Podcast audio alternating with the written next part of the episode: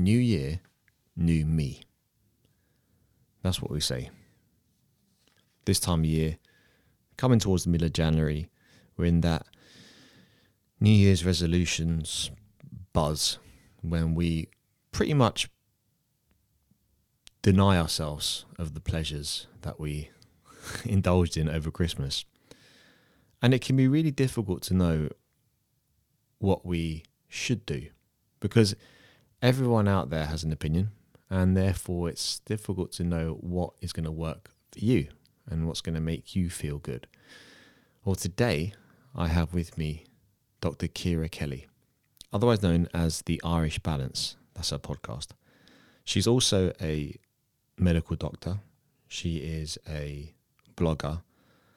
And we talk about loads of stuff. Everything from e cigarettes to vaccines to sleep.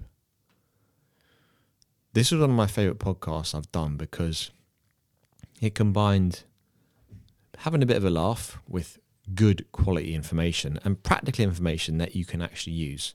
So I hope you find loads of value from it. And if you do, you can leave a review on iTunes. You can share it with a friend. Um, yeah, that would be fantastic. If you're thinking about how to look after yourself in the new year, heed the advice that Kira gives, but also be gentle with yourself. I, I would say um, don't punish yourself. You know, take it easy, especially if you're living in Ireland. It's dark out a lot, lot this time of year. It's a bit cold, a little bit miserable. Go easy. Um, if you need something to look forward to, and just coming up to springtime, come to my retreat with Rachel. It's going to be hot tubs, saunas, over a weekend in Ardnahoo and Leitrim. If you'd like information, just contact me and I'll give you the full lowdown. So without further ado, here is Kira. Hey Kira. Hello, Kevin. How are you? Good, how are you? I'm good. I'm, I'm going to slide this towards you. Lovely. There you go. Thanks for coming. Thank you for having me. The most impressive podcast setup that I've ever been on, I'd say. Thank you very much. Definitely. very, very high tech. yeah, because you're a podcaster too. You've seen the behind the scenes. It's Yeah. it's it's, It's, a learning curve. yeah. It's probably the best way I could put it. As you said, it's trial and error. Yeah. A- And I think that what I found is that sometimes you'll hit a roadblock and you'll Mm. think, oh, do you know, this is this is Why do I bother? yeah. Yeah. But then w- once, then you find that your workflow gets a bit slicker. Mm. And um, have you? Do you actually do you outsource anything? No, like I, so it was my New Year's resolution last year to start a podcast, and I was being really perfectionist about it, being like, I have to have an amazing graphic, I've got to have like 10 episodes ready to go. Um, and then I came to about a, I think it was New Year's Eve, and I thought, well, this can't be that hard. There's loads and loads of people doing podcasts out there, and it'd be really nice to give people my content in audio format. So I had a little Google, spent about two hours trying to figure it out, and I downloaded Podbean and just started recording on my phone and did a few um, topic episodes and said I'd just release them. So I released my first one on New Year's Eve last year. And then, like you say, you kind of, it's trial and error and you learn over time. And I got graphics sorted over time. I haven't figured out a music intro yet. But some people have them, some people don't. So I haven't really kind of spent a lot of time on that yet. But you learn as you go, definitely. Uh, yeah. But just starting was like the biggest challenge for me. That that's interesting though that you say that about the Mm. music thing because this this equipment I have here. I mean, th- this this this thing itself. Mm. This is a Rodecaster Pro, and this is like the latest thing in podcasting. And I Really? and I thought to myself, this is a basically a podcasting studio in in one Mm. unit. I don't know if you see it in the camera. You can see it in the camera there. All It's the bu- very impressive. all the bu- well, the, like for example, this is completely unnecessary. But watch this. Oh no, hold. on. I'll just turn it up a little bit. so and then it can do like Oh my, stop. so that's so um, That's your intro right there. yeah exactly and it does like you have like a laughter track as well and it does all Yeah. this stuff and I and so I can have like music and snippets Yeah. and and it does all this stuff which is great Yeah. but sometimes just because you can do something doesn't mean you should does it mean you should Mm. Do it so I listened to this podcast called the Jocko Willink podcast I think it's called Jock the Jocko he's a Navy SEAL Okay. and his podcast starts like this Good evening. And then he just has a quote from, say, Mm. Musashi or Buddha, gives the quote, and the quote is essentially the outline of what the podcast is going to be about. Okay. And it, yeah. so and this is the tempo he speaks at. Welcome. Pause. And, and you're hooked in Yeah, because you're so used to people being like, "Hey, welcome to the show," and the music flies in, and you know, today we have, uh, you know, and, and we're so used to that way of being uh, overwhelmed with information Yeah, yeah. that he changes the pace, and you're like, "What's he going to say next?" Mm. No music, no no sponsors. At the end, what he'll do is he'll just say, um, "This is." He does his own. He sells his own stuff. So he Mm. goes, "I have branded T-shirts, mugs. Mm. Go to my website, and you know." So that's how he funds his podcast. But it's so so authentic, and in fact, it's actually it's such a slow pace that it's kind of hard to consume initially. Yeah. you're like, "Come on." Yeah, but, yeah. uh, but but that's that's what made I'd say it hooks you in though. It sounds like it. it does, yeah. And the conversations he has are like so powerful, and he doesn't bother with all of this music. So, Mm-hmm. so maybe, It depends. It depends what you're trying to bring to people. I think sometimes some of the jingles on the podcast I listen to, I actually really like the little tune, and I've often been like to the person, "Where did you find that?" You know, because I just think it's a nice piece of mm. music. But there's others that integrate it. So Malcolm Gladwell has one called Revisionist History, and it's I haven't listened to many episodes, but he intersperses music throughout the podcast. And in mm. his most recent book, Talking to Strangers, I listened to it on Audible and he puts music in throughout it and inserts like real life quotes from people. And listening to it that way is really interesting too, because it's almost like an audio movie, if that makes sense. So it's not so much about the intro song, but he intersperses music in between like big segments of, you know, like let's say talking about a particular topic and then a bit of music, lighthearted, and then back into it. mm, a bit like a bit like Serial, the um, the, yeah, the which I haven't listened to, but I've heard biggest a lot like about. the Serial is uh, the podcast Serial is like as you said, like a movie on a podcast. Yeah, yeah. And but what we, what what we, you have to realize when you're a content producer like you you are is if you want to do it every week Yeah. and you don't have loads of money to outsource everything or time, Mm. then it's just unrealistic. I Yeah. would rather have a po- it's like I said to myself at the start of this podcast, no matter what, Mm. no matter what, every Thursday morning this podcast is going to go out, hell or high water. And Yeah. now I only missed that once in 70 or 80 podcasts. I've missed that once. I had delayed it a day because I was on my uh, 300 hour teacher training. Yeah. But I've realized that if I say, and I never edit anything, nothing gets edited out at all. Um, and and I have had pe- like family members say to me, Kev, why did you say that on the podcast? It's embarrassing. You shouldn't say that, you know. But I, I think like th- this is the what this is the reason I think podcasting is, is so powerful. And again, it depends what you're going for. But what I'm going for is just what's the most authentic way to communicate to as many people as possible Yeah. and um, and be be represented properly. So you know, with social media, you have to be careful about what you how you put things across because things get miscon- misunderstood in Mhm. text. Yeah. But with this, this conversation where we we can have, we can think of an idea, have an idea, Yeah. talk about it, look at different angles. I can get your opinion, and and, Yeah, yeah. and that's I think the healthiest way to um, to explore ideas. and Yeah, and it think. is definitely like one of the most interesting podcasts I listen to, and some of your listeners might have heard of it as "How to Fail" by Elizabeth Day, and it's fantastic. The premise of the Fail. podcast, it's really good. The premise of the podcast basically is that she brings on guests who are generally well-known figures, but not like typical like celebrities. You know, it might be authors or journalists or things like that, Yeah.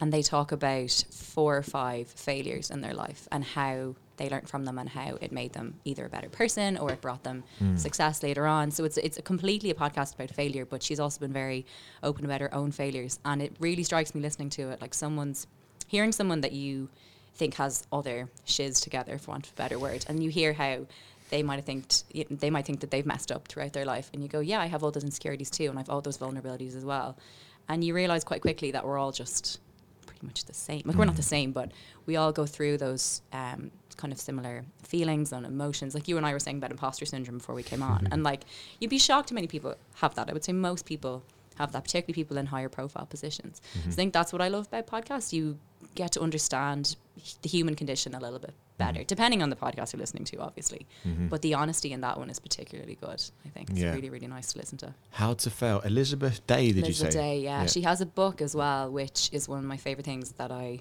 read this year. It's really good. D A Y. DAY, yeah. It's just a really interesting way to sort of, you know, the way people get interviewed all the time on podcasts, and it's often about your journey to the top, for want of a better word. I don't mean that in reference to myself, just other, you know, celebrities and things. But there's so many struggles along the way. You know, for every success is probably 20 failures. Yes. And we don't hear about those. So I think it was a really interesting idea to put together. It's really good. Really, really good. Yeah, I say I'm going to put stuff in the show notes, but I never do. So, if, you, so if you're listening to this, write Have down. Yeah. write down at the pen and paper, Elizabeth Day, How to um, fail. how to fail. Um, yeah, I just realised one thing. I'm going to pause. We don't. Again, this is not edited, so just stall it for one second. I'll turn the heater off because it's making a noise. Do you feel the cold? I'm a cold blooded creature. Um, Well, f- funny you say that because I actually, boom, I that bath Mm. is cold. I have a cold bath every day. Do you? Yes. Oh, um, now it's only th- what I do is um, I have a three minute cold bath and I have a a little video clip that I listen to while I'm in the cold Mm. bath and I, I don't get out until that video clip is done. So it's only three minutes. Okay. But it's it's That's a long three minutes. though. yeah. Um, Very long three minutes. how are you with the the hot and the cold? Um, I'm cold blooded creature. Warm heart, cold blood.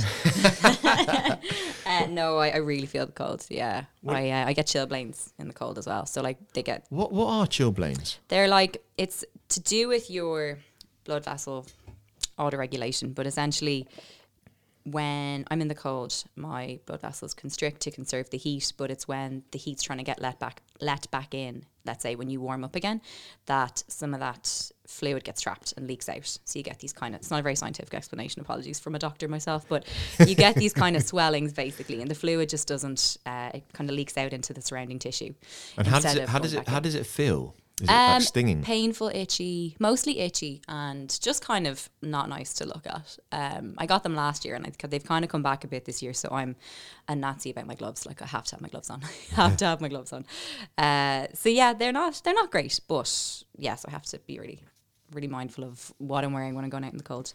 Just my hands, not my toes. But I actually shared a post about it on my Instagram. If anyone listening has experienced them before and wants some ideas about how to manage them because when I posted about it, people were like, oh my God, I have those too. And I didn't know what they were mm. or I had no idea how to manage them.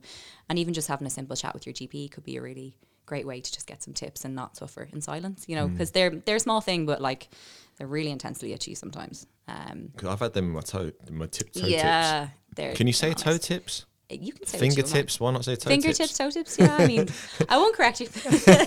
But when you because when you get something like that, you start googling, and then you start mm. getting scared.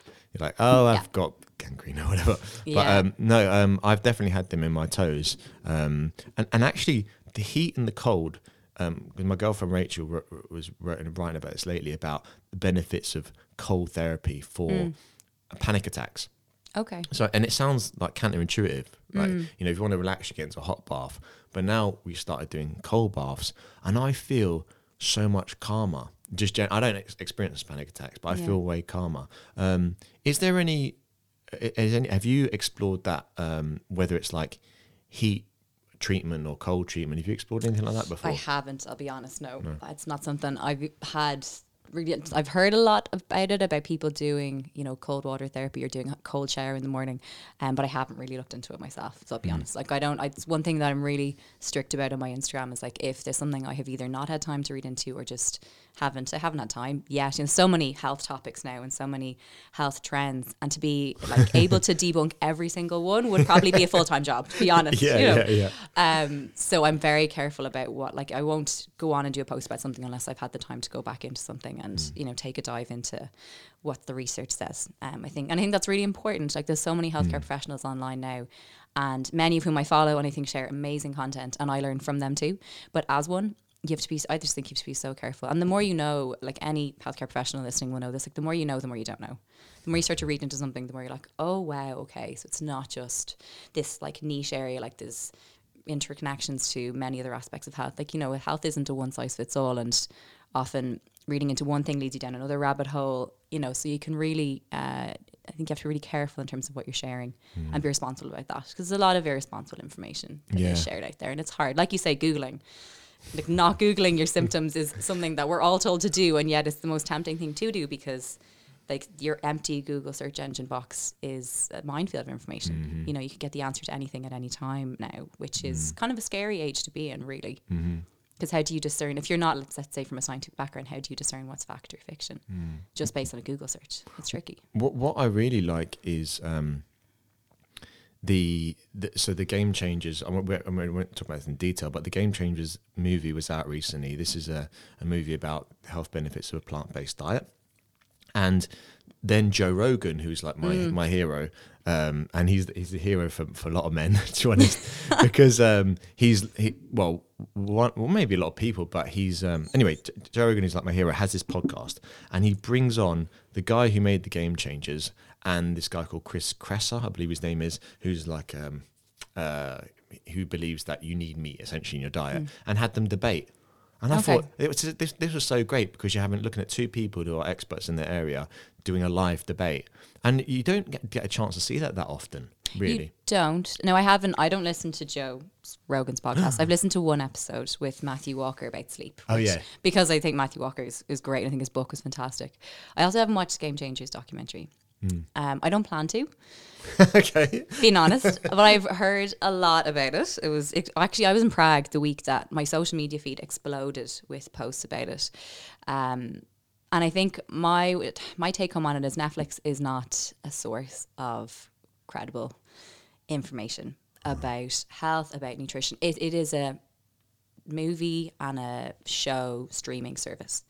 So it's not a degree, it's not necessarily evidence based. There might be evidence that informs the making of whether it's about nutrition, whether it's about there's loads and loads of documentaries on Netflix. Um, and it's not that some of the messages in it aren't valid about the importance of, let's say, having lots of fruit and veg in your diet and plant based foods. That is really important. But I think when someone watches a documentary and then assumes himself to be an expert or shares loads about it or I watch this and therefore this is what you should do, that's really dangerous. You know, I think that's that's a really, really important thing for people to remember. Like a friend of mine is a dietitian and she shares some really great stuff um, on Instagram. But like she put up recently this post, like a list of people who aren't diet experts. One of whom was Netflix, but one of whom was also doctors. Like I'm a doctor, I'm not a dietitian, I'm not a nutritionist. Like I'm very careful about what kind of I suppose, nutrition related information I share. And there's dietitians I follow who I learn from all the time. And I would look to them to see, like, what were your thoughts on that documentary? You know, what did you think about the evidence that was presented? Whether it's, you know, game changers or others, there have been plenty, like What the Health or, or that kind of thing. Because the danger is that someone watches a documentary and assumes an expert opinion based on that, or that that's the only way. Uh, you know, the only way forward, the only way to think. I think it's it's great to get people debating that kind of topic. It is really important, um, but you have to be very careful, like in terms of what you take from one documentary. You know, and I think that's the danger with, as I said, so much health and nutrition information online is from someone who's not from a scientific background, which, which just to be honest, is the majority of the population. You know, there's this very small number that go into, let's say, science um, or even nutrition. Beyond that, how do they know what's fact or fiction? You know, it's something that I think about a lot. Um, and that's not me bashing Joe Rogan's podcast or anything like that. Oh no, no. It's just, um, I think it's a it's a point to make that people need to be careful about Mm-hmm. documentaries and things like that. To you know what what they take from it beyond it being just a documentary. Mm. You know, But people get very uh, protective about their diet. By the way, They what is do, what they is the difference between a dietitian and nutritionist oh, it's so like in layman's terms? Yeah, I'm sure I need to word this very carefully, otherwise uh, I have lots of dietitian friends be very angry. But basically, they're they're different qualifications. You know, like a, a dietitian Right. uh, is a protected title. Um, you know, there's uh, th- there's college degrees to support both, I guess, but it, they're different titles from. As far as I know, anyway, a dietitian can, let's say, work in the community setting, but they can also, you know, work in the hospital setting. I would have worked very closely with dietitians during my hospital training. Um, from a nutrition perspective, there are people who are, let's say, registered nutritionists. There's nutritional therapists. I'm probably not the best person to discern between the two, but there are, um, like, if let's say if people had a look at maybe the British Dietetic Association website is really useful. They, um, they, I'm sure they have a web page that, you know, differentiates between the two. Um, and then I think the there's definitely associations for registered nutritionists as well. Um, I think some of the UK people I follow have done posts kind of breaking down what the difference is between the two. It's it's straight. It, there's definitely like there is definitely differences. Um, but there's plenty online that I suppose are, are both sharing nutrition information. And I suppose it depends as well. Like your degree is relevant to the information you share, but I suppose what you're doing with that degree is important as well. Like I could be a doctor, but I could be sharing ridiculous false information. You Yeah, know, yeah. thankfully I'm not. But like you know, the, it, so just because someone has a title, it's also down to what kind of content they're sharing and where that evidence is coming from too. Mm. What know, what do you what do you think are like the because um, sometimes we take for granted the knowledge we have in our head. So what I'm getting at is when I was growing up, my mum would say, "Stop eating that shit." Like you know, Mm. you're eating crap basically, and I'll, I'll be like, "Oh, mum, I want another hamburger, whatever." And she she knew because she comes from a farm Mm. that eat what grows out of the ground, eat Mm. what you make yourself, and she knew that already. So eh, although I didn't ad, uh, take that advice when I was younger, that does implant in your head, no pun intended, and you eventually start to realize, oh, this is real food, this isn't real food, as as it Mm. were, in terms of nu- nu- um, good nutrition. Well, what do you think are like the, um, or do you see to be maybe misunderstandings about like what a healthy diet is? I think something that contributes to misunderstanding, because as you like, there is so much. I suppose what's the yeah misunderstanding about what constitutes a healthy diet. Like I was at an event a few months ago, and someone put up their hand and said, like, if I have no dietary intolerances, you know, I'm very healthy and well. Um, you know, no issues with any food at all, like no symptoms when I eat particular things. What do I eat? And I sat there and thought, how has it gotten to a point in the 21st century where we have people who, who don't know that, you know, and not that like I mean, I think that speaks to how it's how information is being communicated by us as, as health um, professionals as well, you know.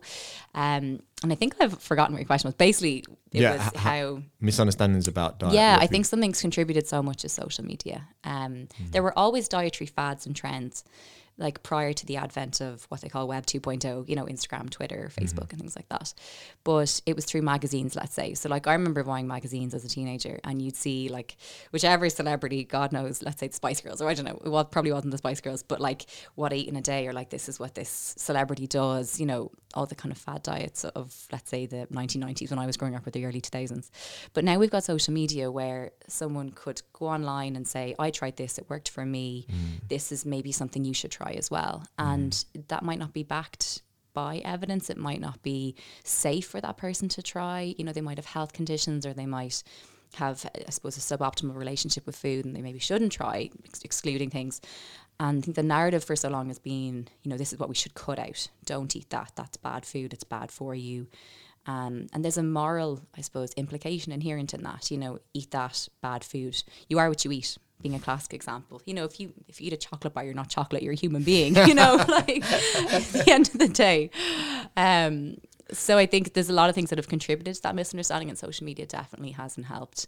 Like we know, like regardless of what, for in, in for the majority of them, regardless of what dietary fad has permeated um, social media over the last, let's say, five years. Things that people generally agree on are that we should eat lots of fruits and vegetables.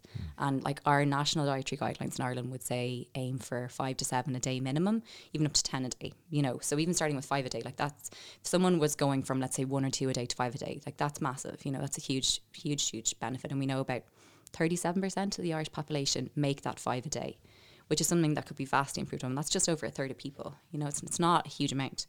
Um, the other thing we all tend to agree on is that fiber is really, really good for us. You know, fiber, so things we find in um, plant foods like chickpeas or lentils or beans or whatever kind of beans you're eating, um, fruits and vegetables, um, wholemeal foods, so like, you know, your brown breads or your oats or other whole grains like quinoa, um, brown rice, that kind of thing. We know fiber is really important. It's really good for our digestion, for our gut health, which is obviously a really popular topic at the moment. It's also really good for, as far as we know, our cardiometabolic health too. So we all kind of agree fiber is really good. Um, and then other things people agree on are that, like, let's say it's the type of fat that we eat that matters. So, eating more unsaturated fats, things that we might get from like olive oil or avocados or nuts or seeds. Um, if we do eat meat, and I know that's another separate issue, and there's ethical, moral, and environmental considerations about that. You know, eating meat in moderation is um, has lots of benefits nutritionally, and this is, as I say, in the context of health, not in the context of moral and ethical standpoint or the environment. Um, you know, choosing lean cuts of meat or eating fish, oily fish, um, to get omega threes in. So there's lots of things that like I suppose all of these different dietary fads and trends agree on, and they align with what our national dietary guidelines would say. Um, and I think th- the reason for the misunderstanding probably is just that there's been so many fads and trends, and people get so confused, you know, and all the myths that I suppose permeate as well, which I, I don't think Netflix helps dispel. Um, so yeah, that's I very long-winded that- answer, but hopefully that, that makes sense. Perfect. That was so good. Um, Well, I think that content producers realize, right, I haven't written anything or talked about anything for a while. I need to think of a subject to talk about. And the next fad is, and then he does this kind of half make up a fad um, so that it can maybe get some attention as well. So that, and, and as you said, anyone can do that now because anyone can broadcast. Anyone can do it. Yeah. We can do that.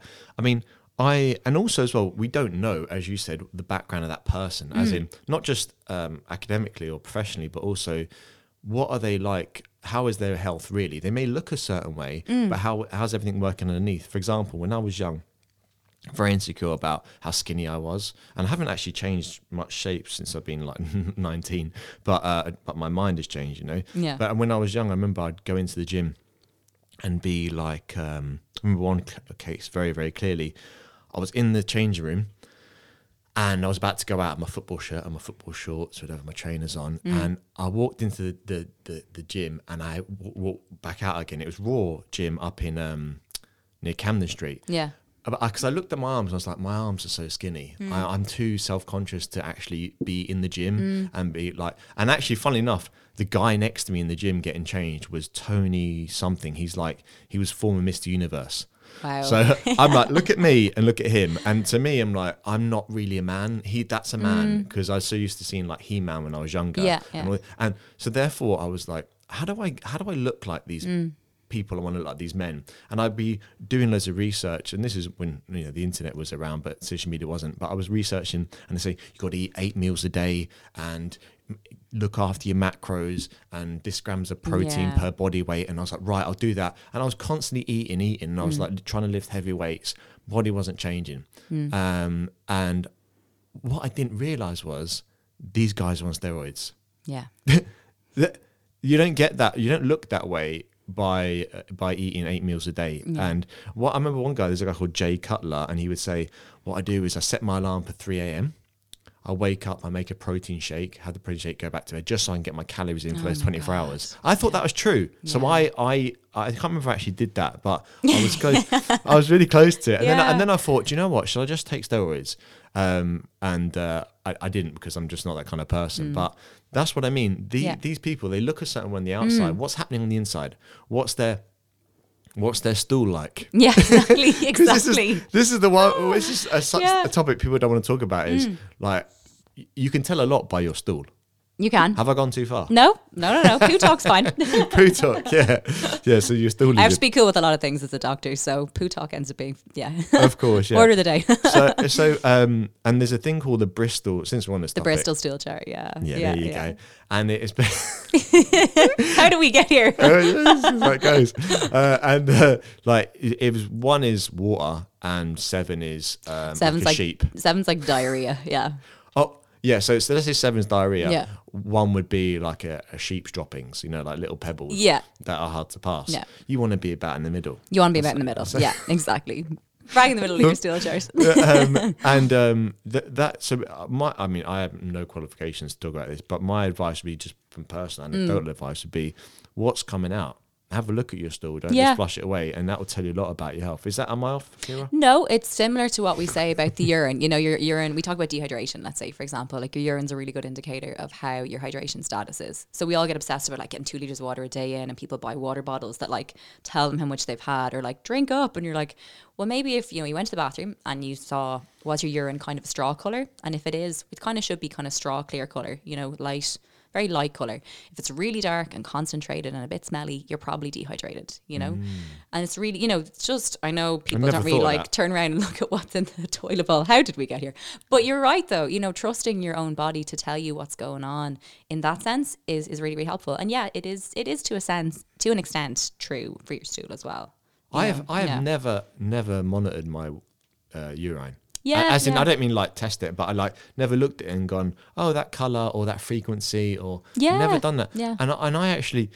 I don't drink much water. I went for a phase when I was about 19. I had severe acne. It was like, Mm. I, well, I wouldn't even go out because I was so paranoid about my acne. And one thing I read is like, drink loads of water. So, Mm. oh, yeah, great. Didn't work. But I drank, I'd, I'd go to college and I'd have like these bottles of Evian, just Yeah. drinking and drinking them Yeah. and um, my acne was still really really bad and then i then i now i don't hardly drink water at all and i, I remember thinking I don't know. I don't think I've ever seen my dad drink a glass of water. Yeah. He's from the countryside. He's a Mayo. He would drink like ten cups of tea in a day, but never seen him drink a glass of yeah. water. Yeah. So, how much water do we? I mean, it, it depends. It dep- as true. with anything. I mean, people get so annoyed 'cause I'm like, just give me that one answer. I'm like, no, because you see, it does depend. Like, it depends what age you are. It depends what gender you are. It depends what activity level you are. You're at. Let's say, like, if you're going to run a marathon and you, let's say, one day and not the next, your hydration is going to be vastly different. Like, there is a nice, uh, from what I can remember, on the HSE web page about hydration. There's a nice um, little breakdown of how much, let's say, roughly in liters. But like, if everyone kind of aimed for about two liters a day, which is kind of eight glasses of water, um, like eight kind of you know tall glasses of water, um, that's probably where we're supposed to. Like, I think a lot of people now are using reusable water bottles, which is brilliant for the environment. But also, Oh, yeah. if you know that, like, let's say it's about 500 or 600 mils, then you know you should probably get through about four of them a day. But if you're going to go to the gym and run the treadmill for half an hour or go for a run, you know you're going to expend um, liquid through sweat, you know, so you have to make that back up as well, you know, so maybe adding in an extra 300, 500 mils. Like, again, I'm not um, a hydration expert, but, you know, I suppose being uh, having that rough benchmark of about two liters a day. Um, but it's hard. I mean, like for example, um, like my nan is very elderly, and trying to get her to drink two liters of water a day, you know, it's it's not going to work. So if I can, if, you know, if we can get her to have, uh, you know, a few glasses in the day, and she has tea as well, then that's great. But like she's very elderly, and it, her, I suppose her hydration status is really important, but also she. It is really important. that Hydration before. is really important.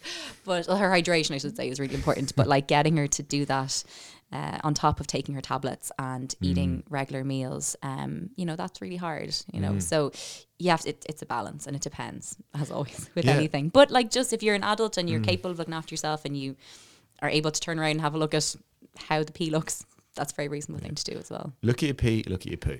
Yeah, Uh, that- basically. that, yeah. that is it. And treat it seriously. Um, the uh, speaking of water, and just I'll finish on this with the water topic. That Mm. is, um, I bought a distillation machine, okay. and it will distill the water, and you look at what's left in the distillation machine, and it is like brown gunk. It's crazy, Okay. and it smells so bad. So you realize what's coming out in, in tap water, all these heavy metals. And then what I do is I add a little bit of sea salt to it, Okay. to drink, and I feel phenomenal. I mean, I think because it takes the salt out as well, it takes all the minerals out. Essentially, I'm pretty sure. Um, so um, I would. I've tried reverse osmosis machines.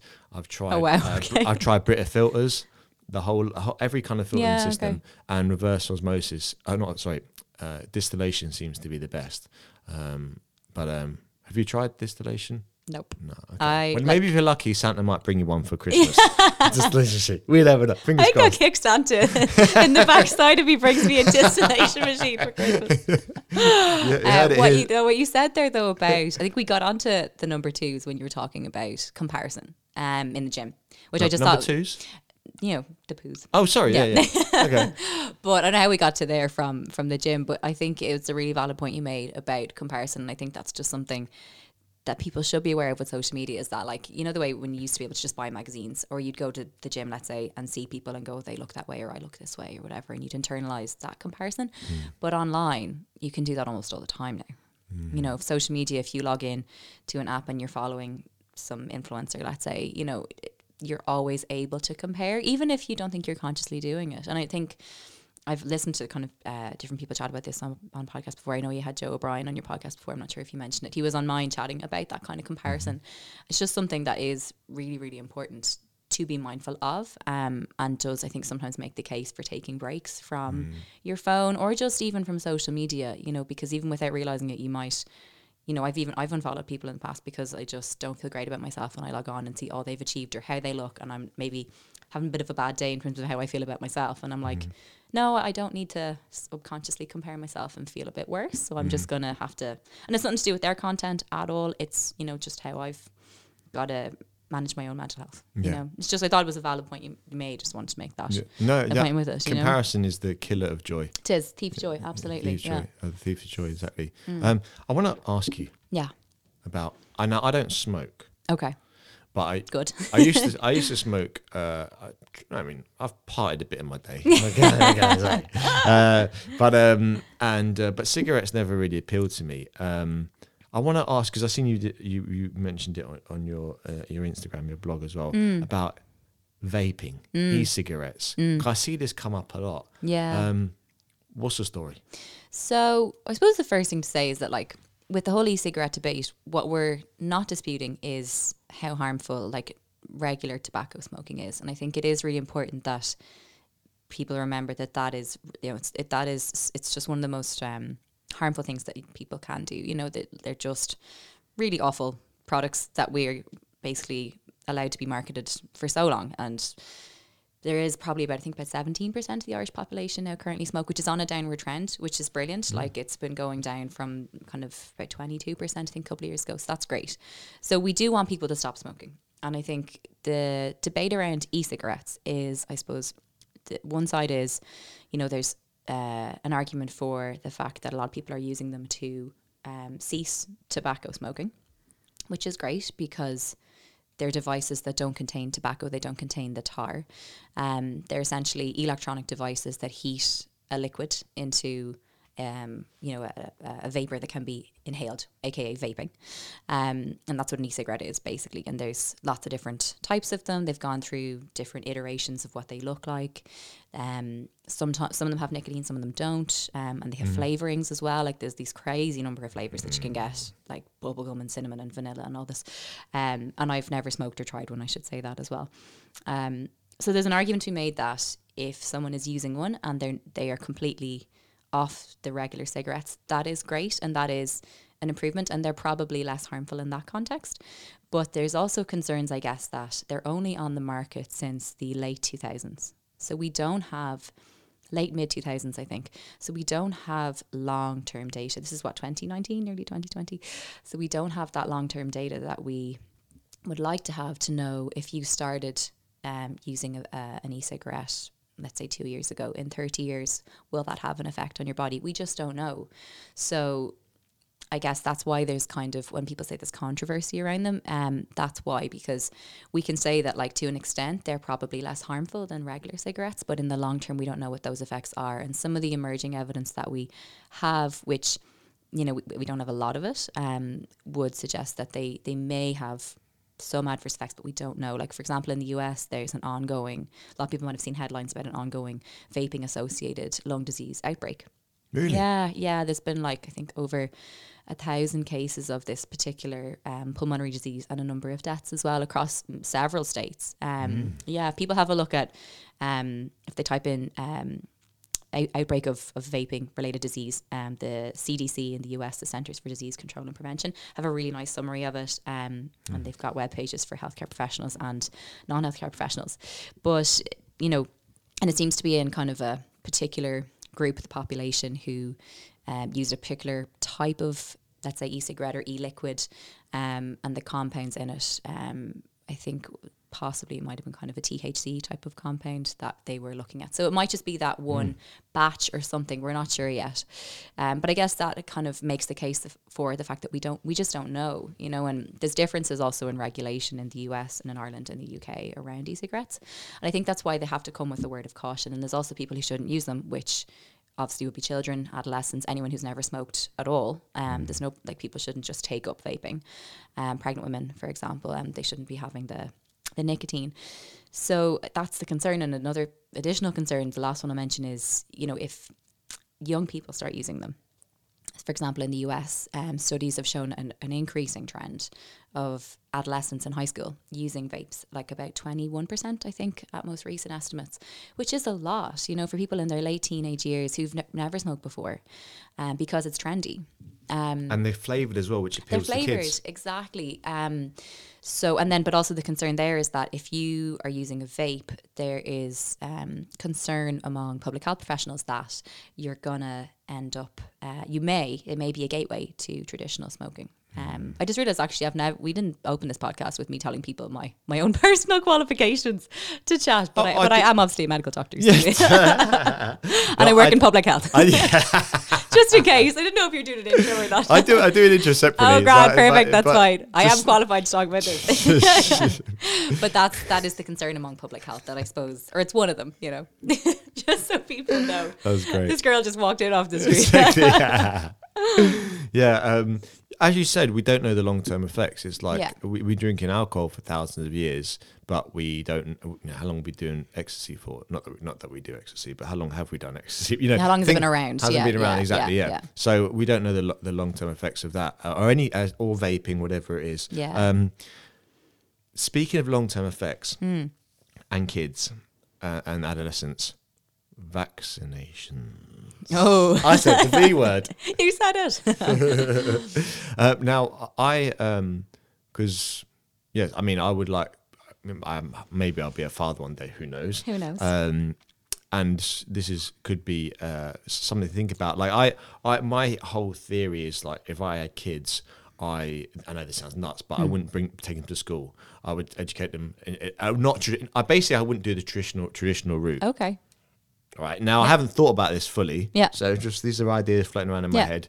But how could I educate uh, my child in a way that isn't um, typical? Um, Mm. Or even send them to a certain type of school. Where I forget what the name of these schools are.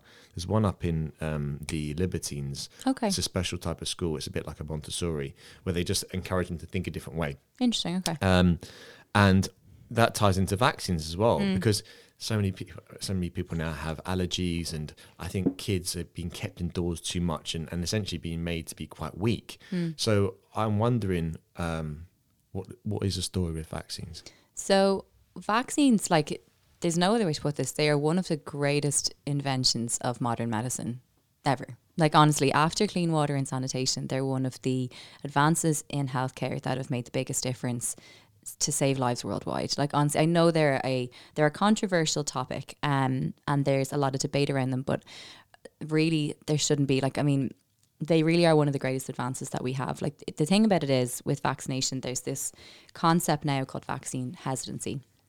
And I'm not going to dive into that too much, but it's defined as uh, it's a relatively new idea, but it's so okay. Let me break, give a bit of context to this. There are, let's say, subgroups of the population who completely accept vaccines. I being one of them, obviously, and I promote them as I should as a doctor. Um, and I would, you know, advocate, let's say, people getting the vaccines in certain stages of life. So childhood vaccinations, we have a childhood vaccination schedule in Ireland. Let's say certain groups of population should get the flu vaccine every year. I posted about that recently. There's certain vaccines that are recommended during pregnancy that are very safe during pregnancy. Then there's obviously the other end of the spectrum where there's an anti-vaccination movement, um, which is helped in no small part by social media um, and the ability to disseminate information online, much of which is, or a lot of which is false. Um, and then somewhere in the middle, you've got people who are just confused, the same as nutrition. Um, you know, it, people are confused about what one end is saying and the other. And somewhere in the middle, um, the WHO have recently defined this kind of concept of vaccine hesitancy that there's people who, let's say, uh, delay um, uh, delay the acceptance of or they refuse certain, maybe not all, vaccinations despite them being available, let's say. So, for example, you might know that your local GP will provide all the vaccines that your, your child needs from birth to, let's say, four to five years of age. We have a schedule um, that sets out different vaccinations, different conditions. Um, but you might be unsure about some of those. You might delay getting them, um, and there's certain, let's say, time frames they're recommended. And there's three factors that people say contribute, and I think they're useful to kind of explain why there's a bit of uncertainty um, among people around it. So one is confidence. Um, so whether you feel confident yourself from what you've read or what you've heard, um, maybe that might be anecdotes from friends, might be family members, um, or you might have confidence in your own healthcare provider who says, no, they're very safe and you should do it. And then you've got trust in them and you might do it for that reason.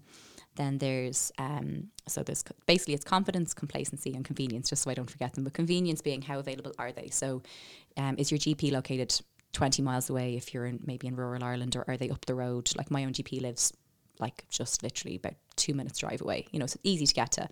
Um, and if I was a parent, it would be easy to bring my child there.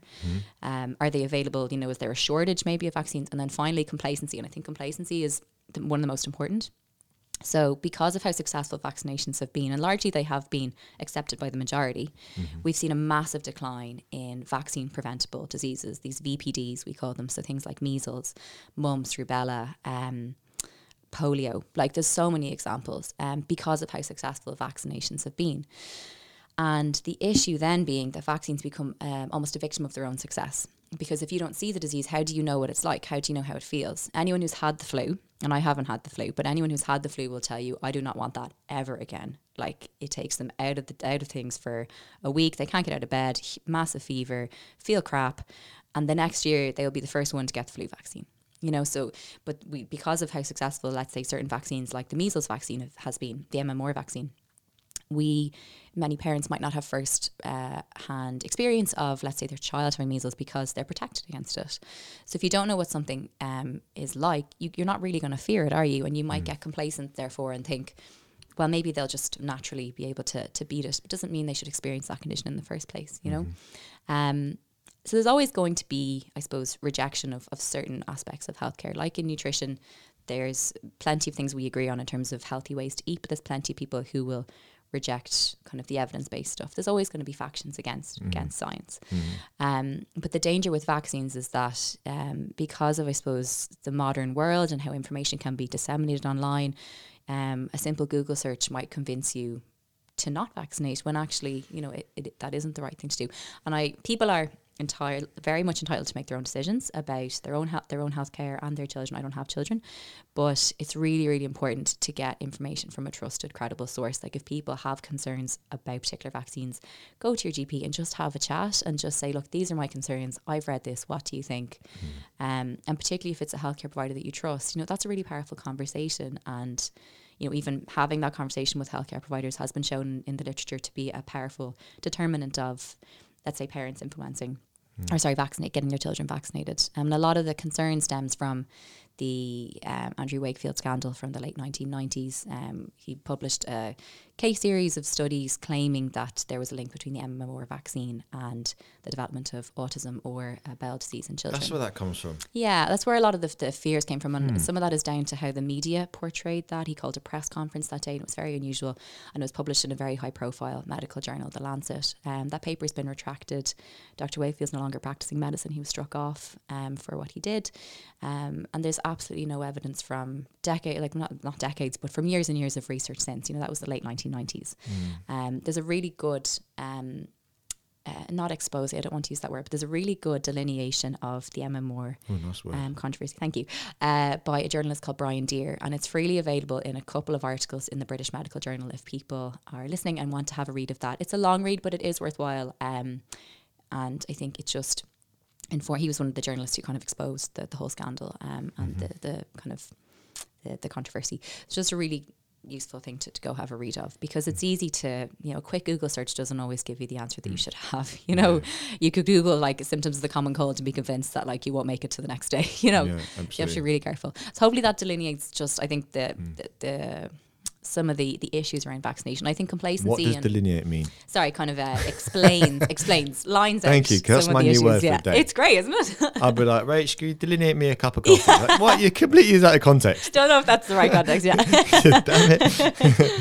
But Um, um, yeah, I think that I really think just the the complacency is the, is one of the biggest Mm. issues. Yeah, it's something that as a person, so I'm specializing in public health, and it is really hard to see some of the false information online, and it's a hard topic to post about on social media too, because invariably um, there are a lot of anti-vaccination uh, uh, accounts online, and there are some high-profile people around the world, more so in the US, that uh, would oppose vaccination.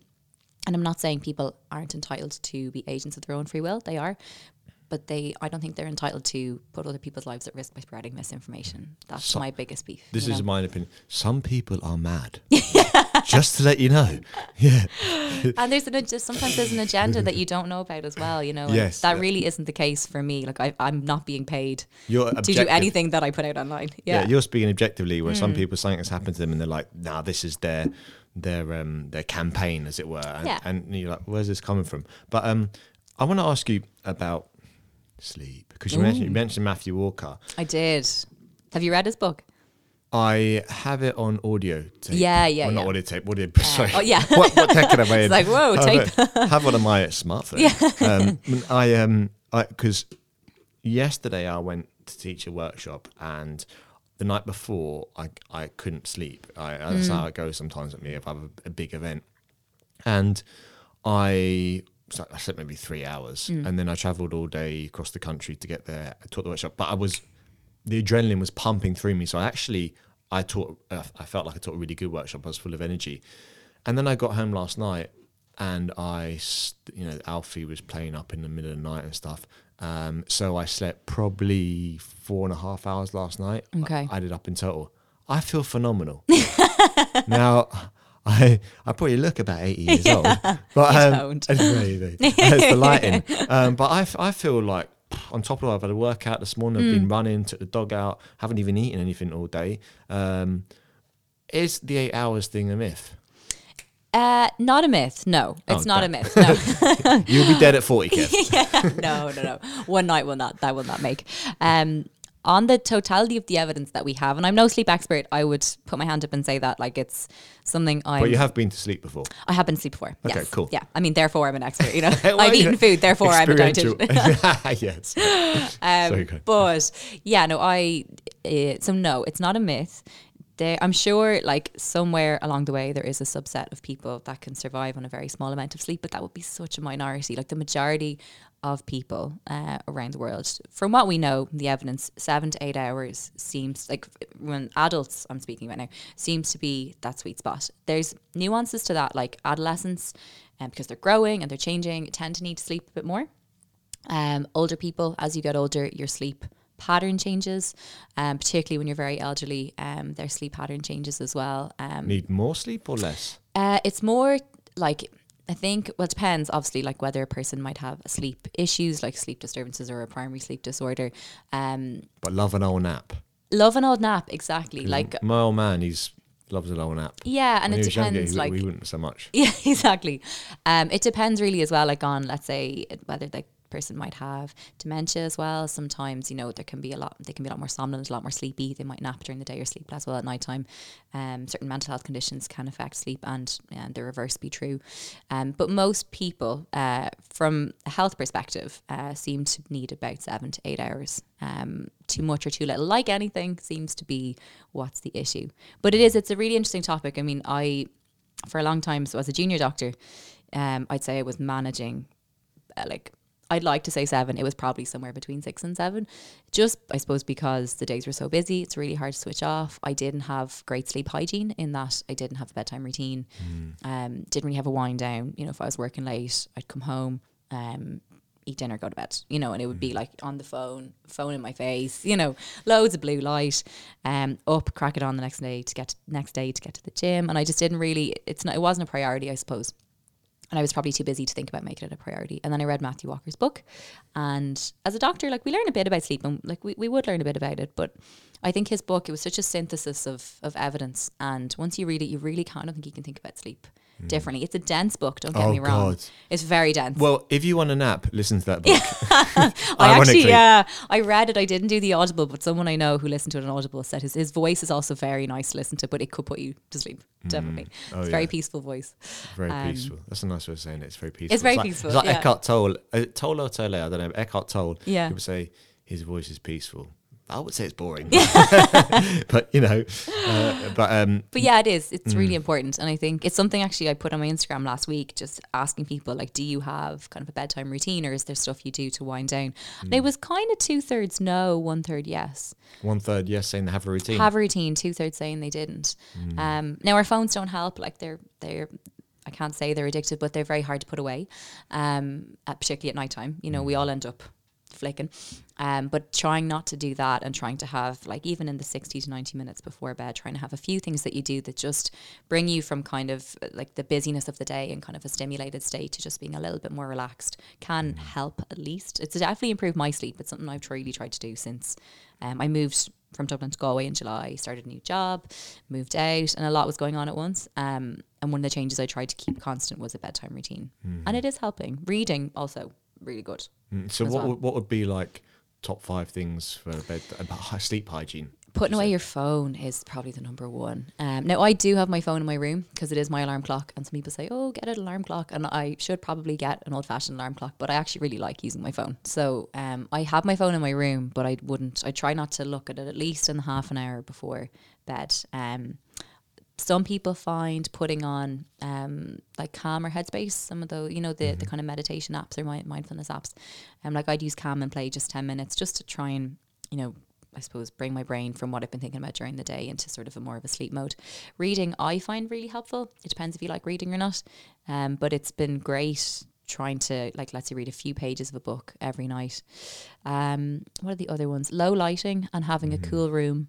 Yeah, cool room's a big one. Big one, yeah, definitely. Um, And do you know why? Actually, not know why. Sorry, do if you have a hot bath Mm. at night time, it's not the hot, the heat that, um, that gets you sleepy. It's when your body cools down. exactly. That's yeah. what gets you sleepy. That's it. Yeah. So that's really helpful. Having a darkened room, obviously. Yeah. Um, Blackout blinds if you can.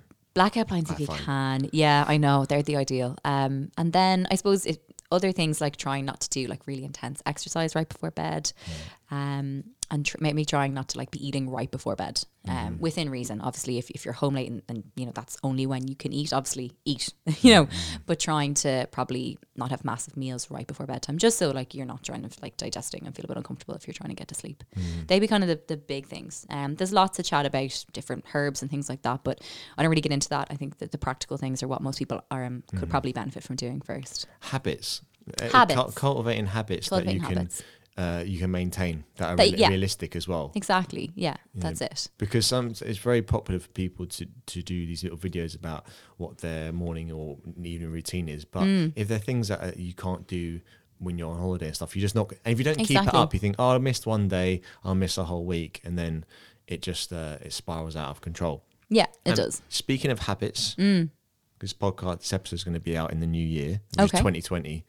Ah, there's like what ten days left. It's crazy. Oh my god. Yeah, we're recording. So what's the date today? Fifteenth. Uh, yeah, think it is, fifteenth. Yeah. So it's 15th December today. This is going to be out in in um, the new year. So happy new year, everyone. Happy New Year! Welcome to Yeah, new decade It's a as great well. old Christmas, wasn't it? eh? What about that New New Year's Eve? Eh? Eh? Eh? Um, so, um, what would you say is good advice for New Year's? Like, Not necessarily resolutions, Mm. but um, um, yeah, I used to have this thing about New Year's resolutions where I just wouldn't set them because the whole concept, it was like you were trying to fix parts of your life. It was more of a personal thing, to be honest. And then last year I thought, no, if you make them realistic and you make them something that are feasible within your life and something you genuinely want to change and you have a reason and a why for doing it, um, then I think they're very reasonable. Like starting a podcast for me was a New Year's resolution because it scared me and I knew I could do it. I was just being really, I suppose, self critical about it, um, trying to have it absolutely perfect, you know, before. And once I was a bit more realistic about why I wanted to do it and what it would bring uh, me and my listeners, um, it became a lot easier to make that decision and just go for it. So I think people talk about like goal setting a lot and there's kind of this smart acronym, um, which is oh my god, I'll have to remember this name, but like the Specific, specific, measurable. achievable, realistic, and time bound. Exactly, yeah. So if you're gonna, you know, I suppose don't be my my tip. One of my tips would be not to be general about something. You know, I want to eat healthier, which is a lot of people's, or a lot of people join the gym in January and then the membership sits there for the year. Um, and I think being really specific about what that change is, like eating healthier, could simply mean eating five servings of fruits and vegetables a day, bringing it up to seven. And I know people will probably roll their eyes and go, that's so basic. But if someone isn't doing that and then they start doing that, that's massive. Like they'll see huge benefits from that and they'll be small, but they'll be over time. Um, you know, and let's say with exercise, if you, you know, if you think, try and I suppose reflect on what kind you enjoy because that is actually what you're going to want to go back to. You know, like I, I'm trying to think of a personal example, but like for a long time, I didn't do yoga and I now kind of do a mix of yoga, strength training, and walking. And I absolutely love all three of those, and I will miss them if I don't do them. I used to run quite a lot. I don't run as much anymore. Um, ca- well, not for any particular reason. I had an injury, which I gave it up for a while, and then I should probably start again. But I haven't felt a want to, so I haven't, Yeah. and I'm not forcing myself. So if you don't enjoy the gym environment, for example, there's plenty you could do at home, um, in the comfort of your own home. There's loads of YouTube videos now. You know, as long as you're being safe about it. So just try and figure out what it is that you enjoy, um, and having a strong why for any New Year's resolution, I think, is is a good one as well. I think on that that was brilliant.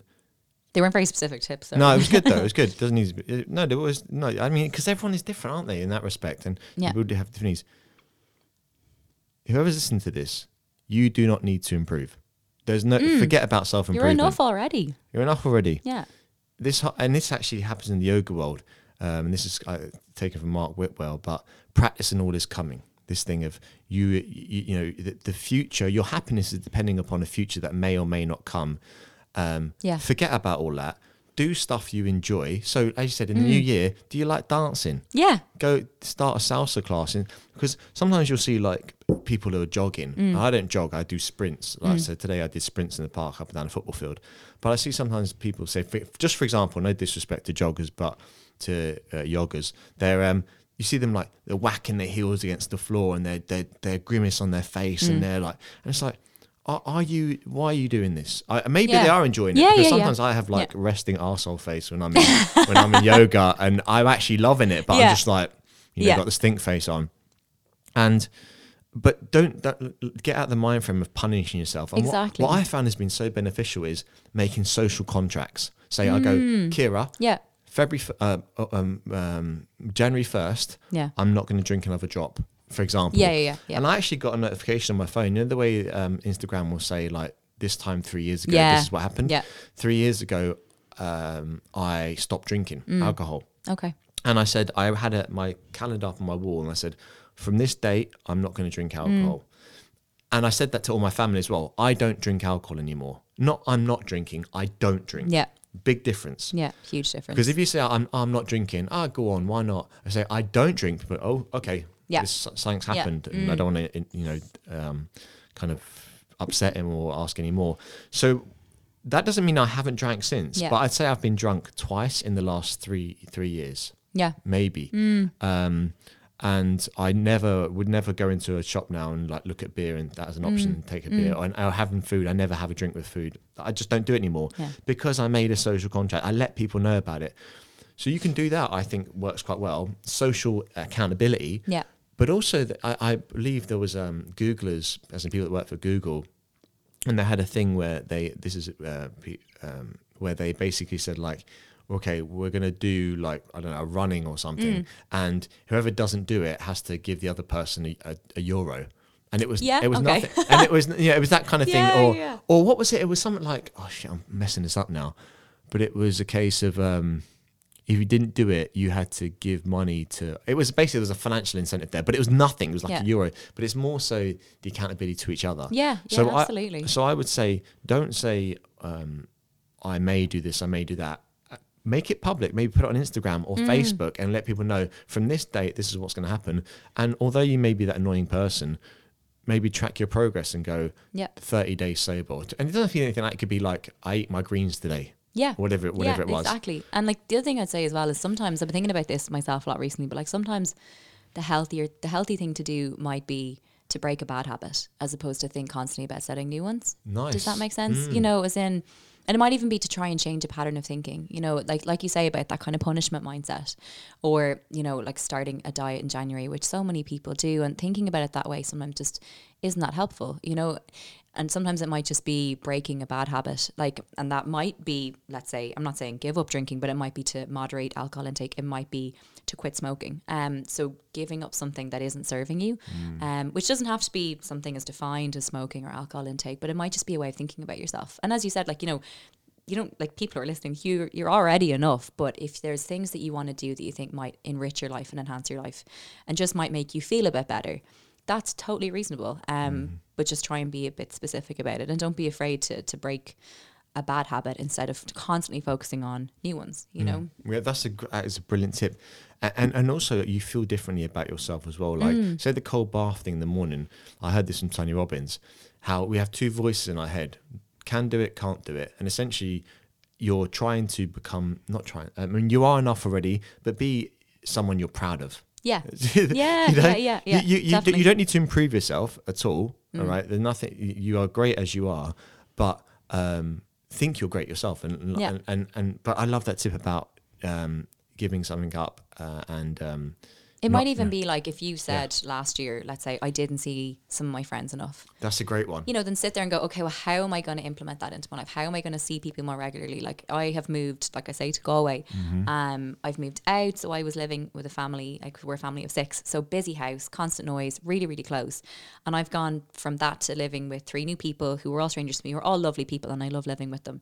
But I left my social network in Dublin, and my social network uh, it's not that it's non-existent in Galway. I'm not I'm not a, on my own all the time, but I'm a lot more on my own than I previously was, and I am a bit of an introvert. So I, I'm very happy in my own company, but I have to force myself to go. No, you need to think about ways to get yourself back out in the world and to find new social contracts and new social networks.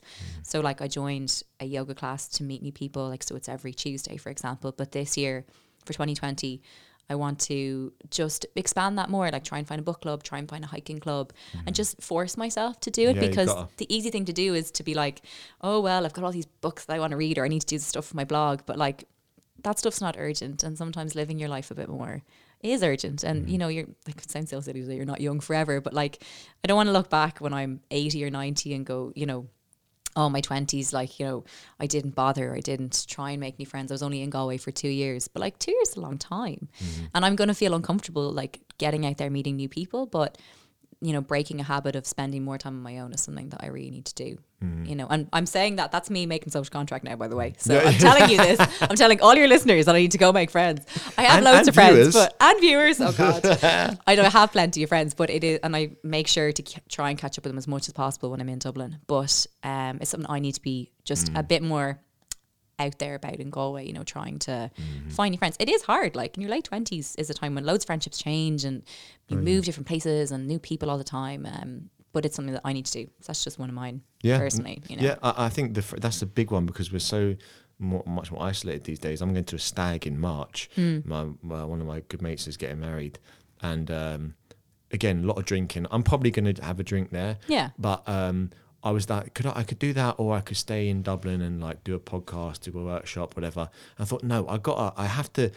You can't be filling up just one cup in your life. You got to fill Yeah. up a f- few cups. And these are lads that I've known all my life, Mm. growing growing up with them, and um, I, you know, they're, I've been honoured to be invited to the stag and the wedding. So, I, it, it's I should go. I mean, and I want to go. Yeah. But I'm just saying, you sometimes you get in the habit of like, oh, this is great. I'm like, I'm actually doing a job I really love, and I'm in demand, um, and I want to keep this going. Um, I don't want to fall behind. Mm. Yeah. But then what falls behind is your personal life. Yeah, hundred percent. And, um, yeah, yeah. especially like as you get older it's important to remember the people that you you grew up with and and essentially shaped who you are now Absolutely. And I think sometimes we can't, you literally can't put a price on that feeling you get when you spend time with people you love and you know you walk away with such a smile on your face. Like some of the hardest things some of the hardest uh, times for me is like driving back to Galway now after a weekend at home because I'll have laughed I'll have spent time with people I'll have heard how their lives are you know and just simple things you know like even like catching up with the family this morning before I drove over here and like something my brother said just made me honestly like laugh my heart out and I was like you can't you can't put a price on that. No, you, you really can't. And yeah like it's really important to get your work done like that has to happen Mm-hmm. and for i suppose multi hyphen methods like ourselves when you do things on the side as well as what you do day to day it's very easy to be like oh well i need to spend that hour doing up those posts for this week and i know i'm really bad for that so i have to make a conscious effort to be like no like that will that'll be there and if you don't Mm-hmm. post tomorrow that's fine you know you can post the next day yeah it's almost like You know, when you work for like yourself- put real life first you know yeah exactly and when you're when you're kind of